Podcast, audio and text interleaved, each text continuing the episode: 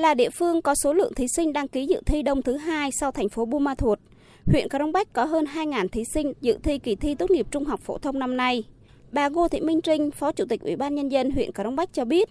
huyện đã bố trí ba điểm thi với tám mươi bảy phòng thi, đáp ứng đủ các điều kiện về cơ sở vật chất, thiết bị theo quy định của Bộ Giáo dục Đào tạo đề ra.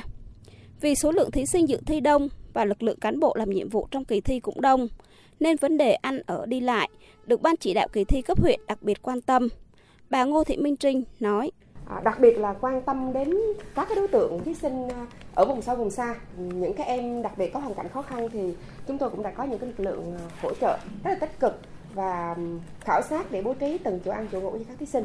À, cái việc mà bố trí chỗ ăn chỗ ở cho các giám thị thì chúng tôi cũng quan tâm đầu tiên, từ cơ sở vật chất đến uh, khu nhà trọ và đặc biệt là các quán ăn. À, chúng tôi cũng đã bố trí lực lượng để khảo sát và đảm bảo tốt nhất cho kỳ thi.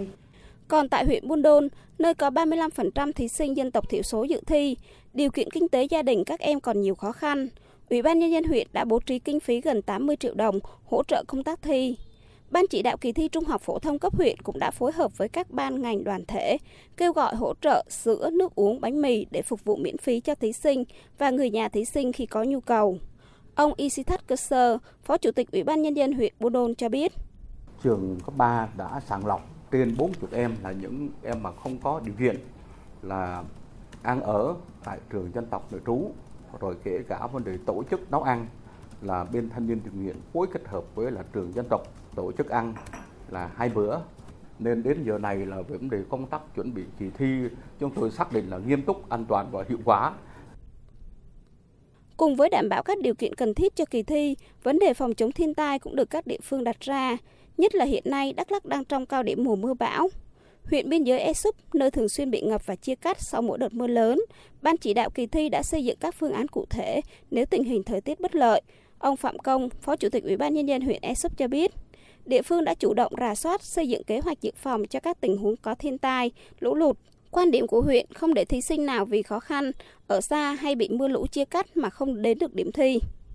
Kỳ thi năm nay thì chúng tôi có bảy trăm hai mươi thí sinh, một điểm thi chính và dự phòng hai điểm thi.